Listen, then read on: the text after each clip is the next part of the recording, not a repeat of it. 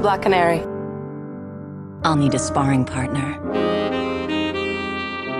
I'm Zatanna. Why do you care about some leggy dame in nylons? Or have I answered my own question? Ladies and gentlemen, it's time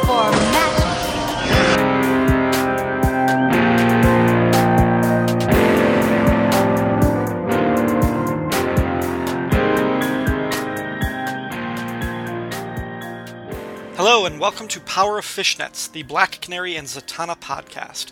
I'm Ryan Daly, proud fan of superheroes who wear fishnet stockings. This is episode 4, and you know if it's an even numbered episode, we're covering some Black Canary comics. This time up, the two latest issues from the current Black Canary series, which would be issues 8 and 9 if you're keeping score. But first, I'm going to address some listener feedback. Now, this is somewhat of an experiment for me. I've done like 80 podcasts since the beginning of 2015, and I've always addressed listener comments and emails at the end of the episode. But I've heard other podcasters respond to feedback before diving into the main topic. I'm going to try that out on Power Fishnets and see how I like it. I'm also going to do feedback every episode, but when I do a Black Canary show, I'm going to read the feedback from the previous Black Canary episode. When I do a Zatanna episode, I'll read the comments from the last Zatanna show. Make sense? And that means these comments that I'm going to read were left on Power of Fishnets episode 2, which covered Black Canary issues 6 and 7. The first comment came from Dr. Anj from the Supergirl blog Comic Box Commentary. Anj said, I completely agree with you that the look and art of this book was its strongest element. If you ever want to show someone why comics is such a great medium, linking words and images, this is a book to give them. Innovative, intelligent, amazing. For a book built around music and sound, there are a lot of silent pages that still evoke just what the storytellers are trying to convey to us.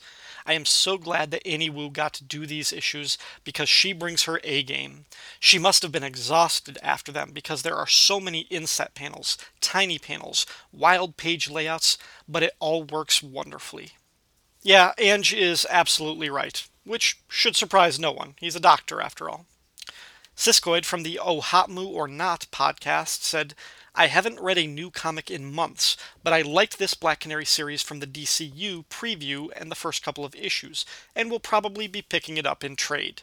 I love the idea, and wow, that page with the musical notation rocks my world. It's Black Canary as Scott Pilgrim, but DC's dying cred and inability to market and support books has led to its demise despite that rockin' premise. I guess it's back to IDW's gem and the holograms for us. Wow, thank God Siskoid had specified IDW's gem and not the movie that came out in 2015. Chris Franklin from the Supermates podcast said, It just occurred to me that this may be one of the few times in entertainment that a concept graft like this actually resulted in superior work. Josie and the Pussycats in Space, Gilligan's Planet, and even that last season of Mask, where suddenly they became NASCAR like racers, come to mind. All of those came off as pandering and desperate grabs at just doing something different with little artistic merit, even for kids' cartoons. This, on the other hand, is a high concept reworking using Canary's signature power as a hook. The artwork and color is stunning, and the novelty of sound defeating a monster must be commended. I think I'm going to have to look into the trade as well. Nathaniel Wayne from 90s Comics Retrial said, As I continue to suffer through reliving the 90s on my own podcast, I feel the need to point out that sound as weapons isn't quite as unique as you're painting it. I know this because I've had to watch both Venom and Carnage be repeatedly battled with or defeated by sonic and sound based weapons, including Carnage being taken down by the concert ready sound system of Madison Square Garden at the end of his original appearance. Of course, it wasn't done with a quarter of the visual style and flair that's on display here, but you know, I have to suffer having these things in my head, and spreading the disease is almost like treating it. Yeah, Nathaniel has a point that sonic attacks and sonic weapons have long been a part of superhero stories, but when you're dealing with the world of characters who can shoot lasers from their eyes, their fingers, or just the general torso region, calling something a sonic attack is really just another type of energy blast. Those are part of the fundamental language of superhero comics, and they don't feel out of place the same way a comic centered on music does. But Nathaniel does bring up a good point about Carnage getting taken down by the sound system at the stadium concert. And the last comment came from B. Grimoire, who said, Great review. I'm really enjoying this podcast so far. Black Canary and Zatanna are both characters that I'd really like to learn more about, as the most I've seen them on would be the Justice League Unlimited show and Bloodspell, which I picked up after your review. Also, I'm not sure if you have heard, but apparently a free album called Kicking and Screaming has been released online as a canon album by Black Canary. If it's not unique, it's certainly unusual, and the music has a similar feel to the comic itself. They even released a tour schedule. Well, thank you for that comment, and I am glad that you picked up Bloodspell, and I hope you continue to enjoy this podcast as you learn more about Zatanna and Canary. To be Grimoire's last point, I have downloaded the Black Canary EP. It's three songs. It is so, so very cool. And I am going to tell you all about it, but I'm going to wait until episode six. So that will be next month when I dive into more or less the soundtrack to Black Canary. Uh, in the meantime, Chris Franklin and Siskoid and other listeners have talked about checking out the Black Canary series when it comes out in trade paperback. Well, not to put anyone on the spot, but the first trade is now available. Black Canary Volume 1, Kicking and Screaming. It collects issues 1 through 7, as well as the 8 page preview that came with one of the Convergence comics last year. The retail price is $14.99, but you can probably find it cheaper if you buy it online. For instance, InStockTrades.com has it on sale for $8.24. That is a 45% discount. $8 and a quarter basically for 7 issues and one preview. That's not a bad value. Not bad at all for these days when a new Marvel comic costs $5. And that is all for the listener feedback section. Thank you everyone who wrote in or supported the show on social media. Remember, you can leave feedback on the Power Fishnets Facebook page or on Twitter. You can leave a comment on the blog page, which is at fireandwaterpodcast.com. You could also leave an iTunes review, which would be a great help for people who want to discover this show. Next episode, I'll be covering. Wait, hang on. Oh, I'm not done yet. Man, listener feedback at the beginning is weird. It's throwing off my whole flow. But okay, I'll try to stick with it. So, anyway, I am going to take a quick promo break to advertise some friends of the show, but I will be back in a minute to talk about Black Canary issue 8. Don't go away. Don't call them babes. Definitely don't call them broads. But can we call them birds? Welcome to Feathers and Foes, a Birds of Prey podcast where we are celebrating the tales of the femme fatales. Superman flies above you, Aquaman rules below you, but the birds stand with you. Feathers and Foes. I'm your host, Ashford, and in the studio with me is. Hello. Black Canary? Wait a minute, what did you do with Leah and Mark? Did you just call me a broad? No, I said don't call them babes, don't call them broads. So you're saying I'm not a babe? No, yes, I don't know. I, I don't see you as some object. I see you as a well rounded character with her own wants, desires, and agency. Stop saying buzzwords, hoping to gain a female audience. Canary, how dare you question my sincerity? That's Black Canary to you. Do you want me to plug your show or not? Please plug my show, Miss Canary. You can contact Ashford, Leah, or Mark on Twitter. The Twitter handle is at Feathers and Foes. You can also email them on the website feathersandfoes.libsyn.com. In addition to all of this, you may subscribe to them on iTunes. Just go to the search option and type Feathers and Foes.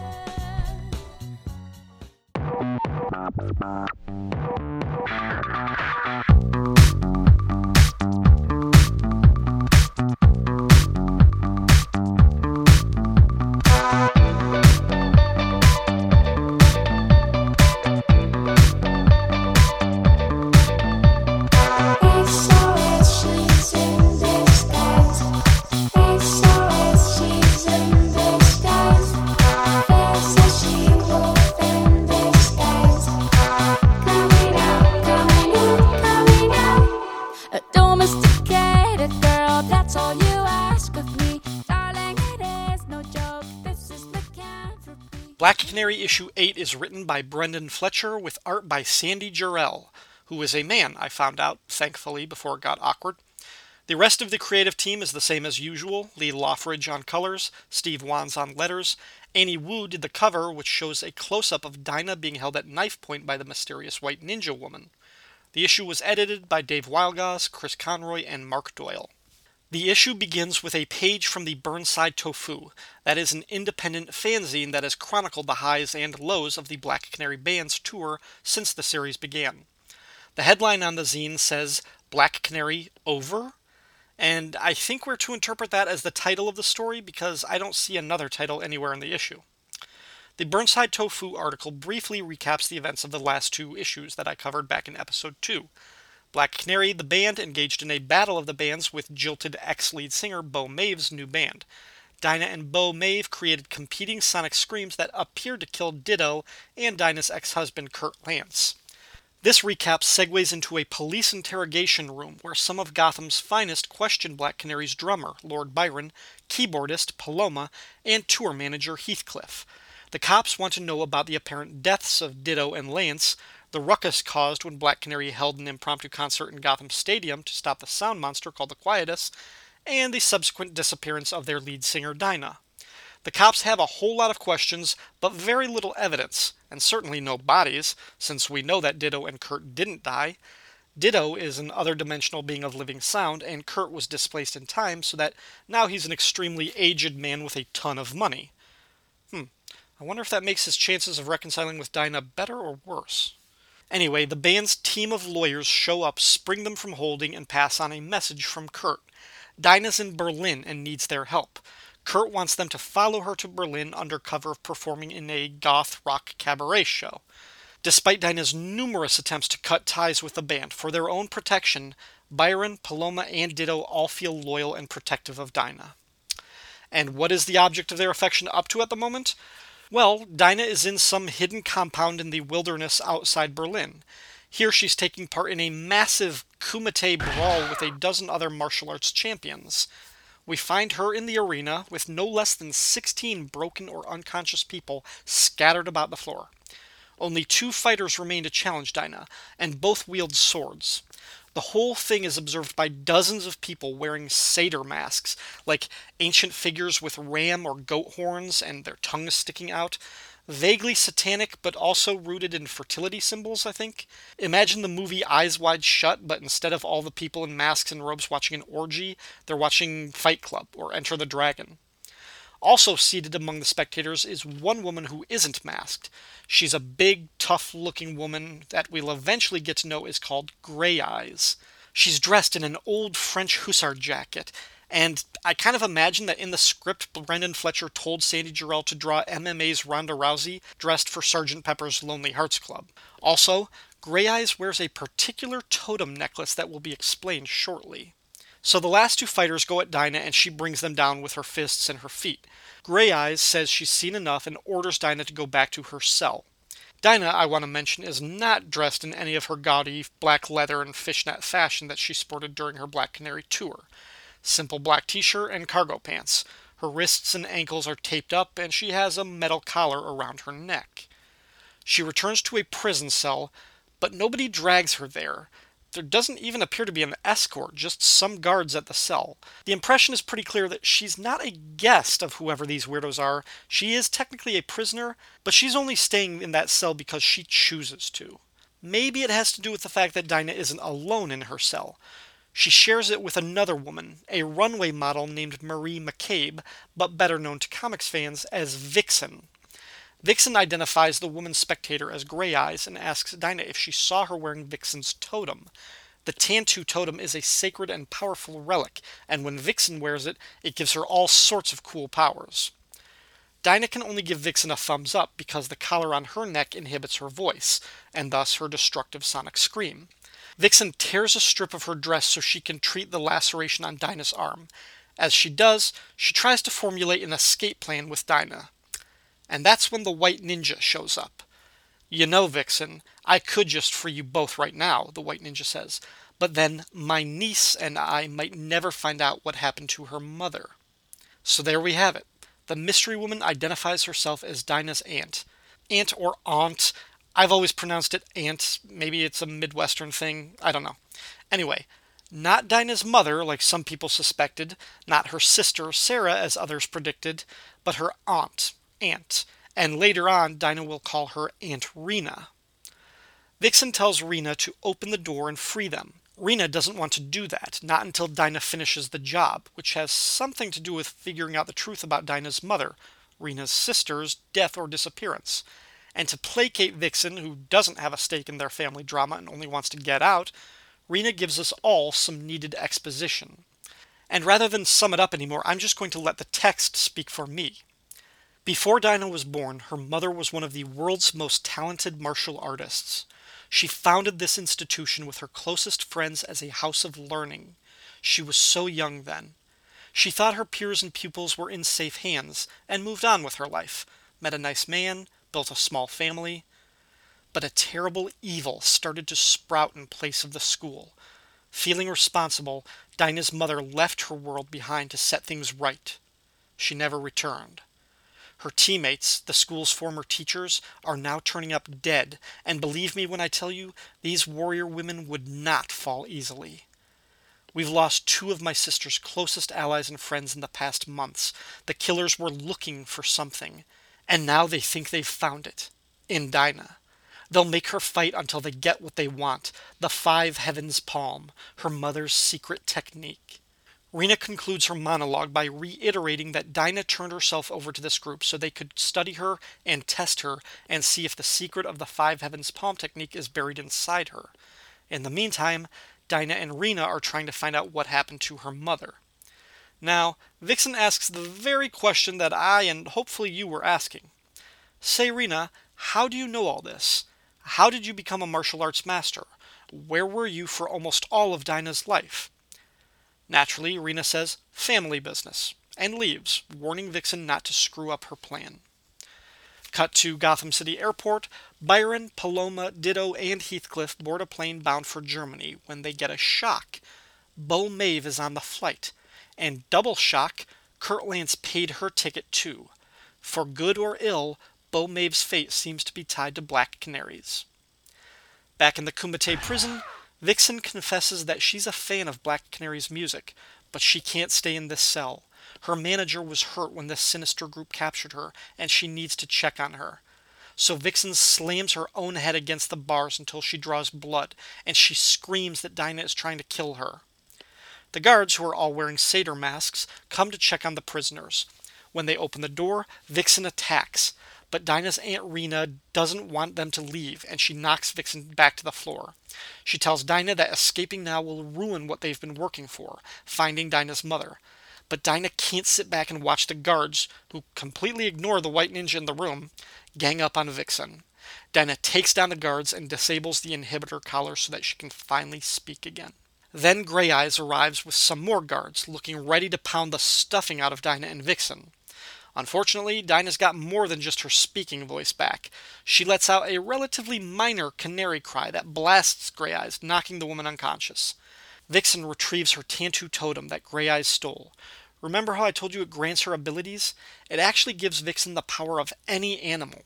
So when she and Dinah need to break out of the prison, Vixen summons the strength of an elephant and smashes down the wall.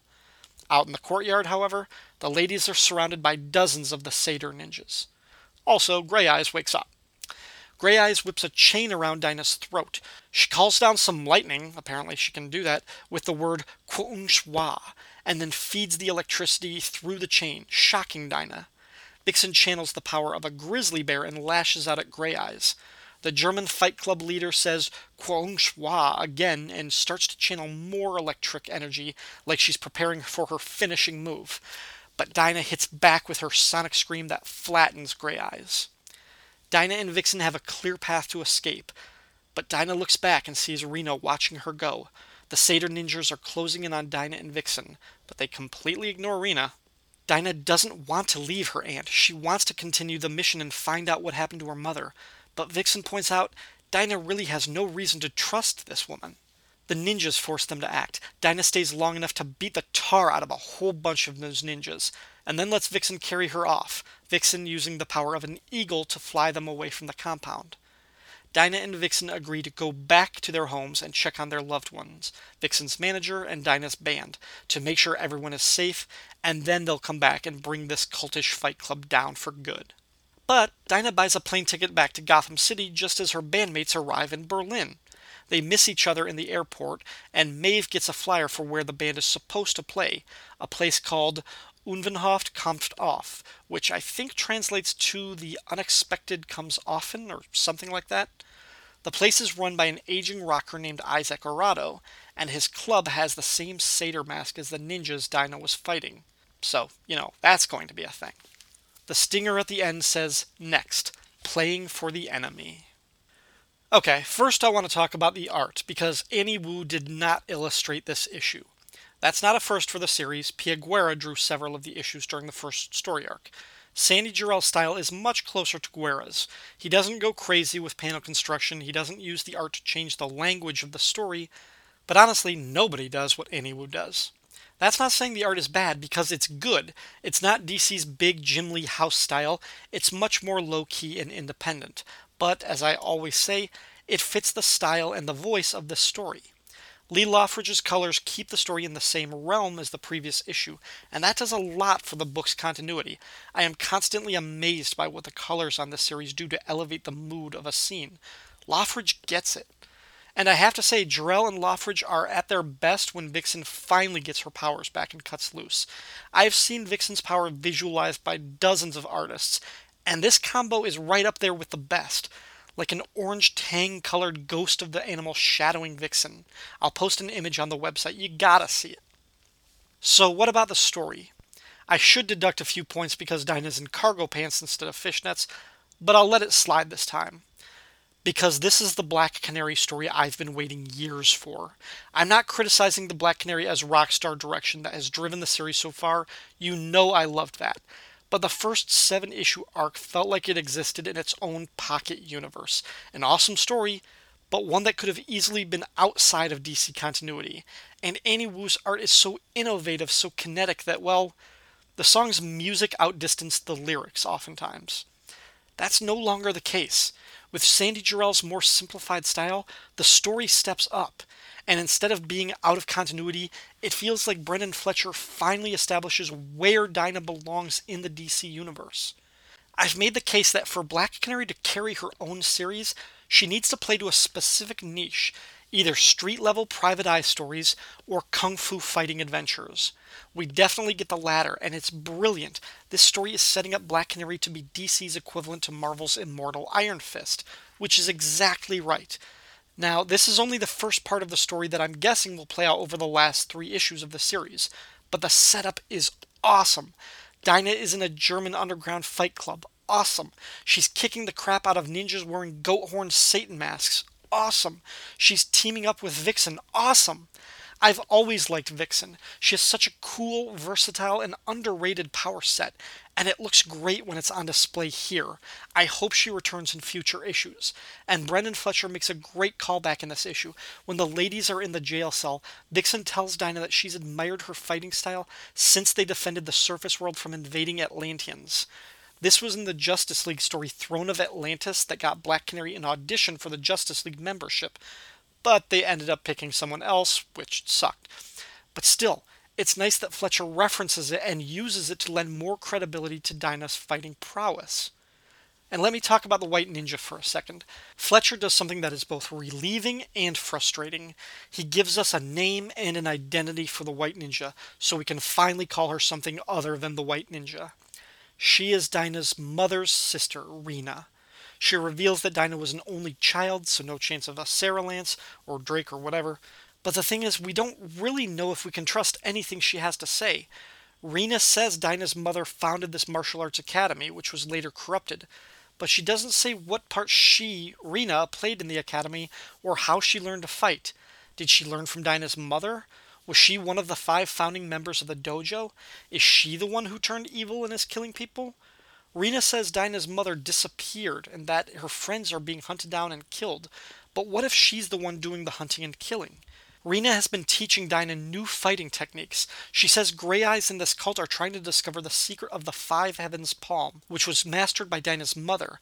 They believe that Dinah has the power of that technique, but it sure looks like Rena believes it too and wants Dinah to discover the power.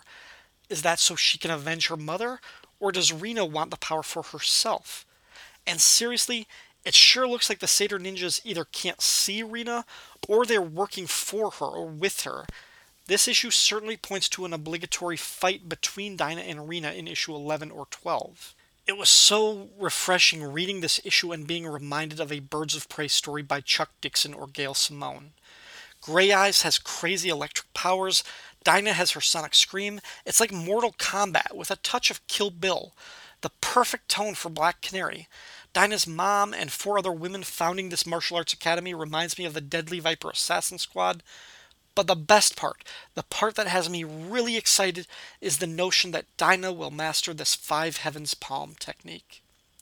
Black Canary is one of the best fighters in the DC universe, but that's easy to dismiss because for most people the list begins and ends with Batman.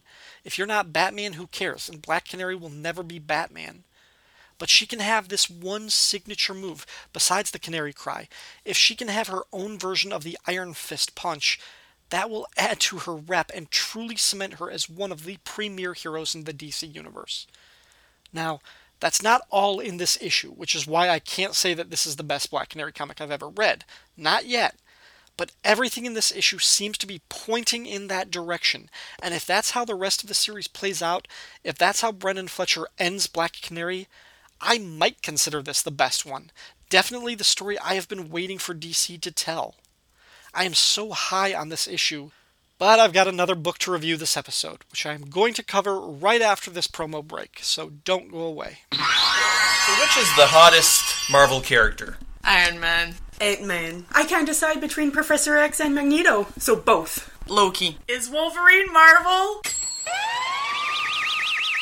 What about uh, White Tiger? What about White Tiger? Doc Samson? Who's Star Fox? That's a video game.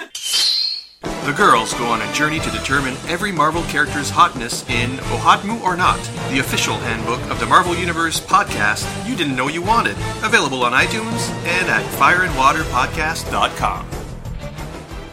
Black Canary issue 9 came out on March 16th, 2016. The story, titled Please, Please, Please Let Me Get What I Want, was written by not Brenden Fletcher, but Matthew Rosenberg. The artist was not Annie Wu, or Sandy Jarrell, or Pia Guerra, but Moritat. Lee Loughridge and Steve Wands did the colors and the letters, Guillem March did the cover, and the usual three guys edited the book. So you'll notice this is a new creative team. That's because this is a fill in issue. After the amazing, exhilarating setup of last issue, I get a fill in. One year earlier, when the band is just getting started, a woman named Allegra Madden hires Black Canary to perform at her daughter's birthday party. The band meets young Julia Madden, who is just the biggest fan of Black Canary. She talks in massive text dumps, but we gather that she's got a crush on a boy named Louis Barbier. But her mother says their family has had a falling out with the Barbiers. Hmm. Then, as Dinah and the band are getting ready, who should show up out of nowhere but Tobias Whale, a noted gangster in the DC universe. Dinah starts to fight with Whale and his bodyguards when Allegra stops them and tells her that Whale is a business associate of her father, who just so happens to be Carmine Falcone, the godfather of the Gotham mob scene.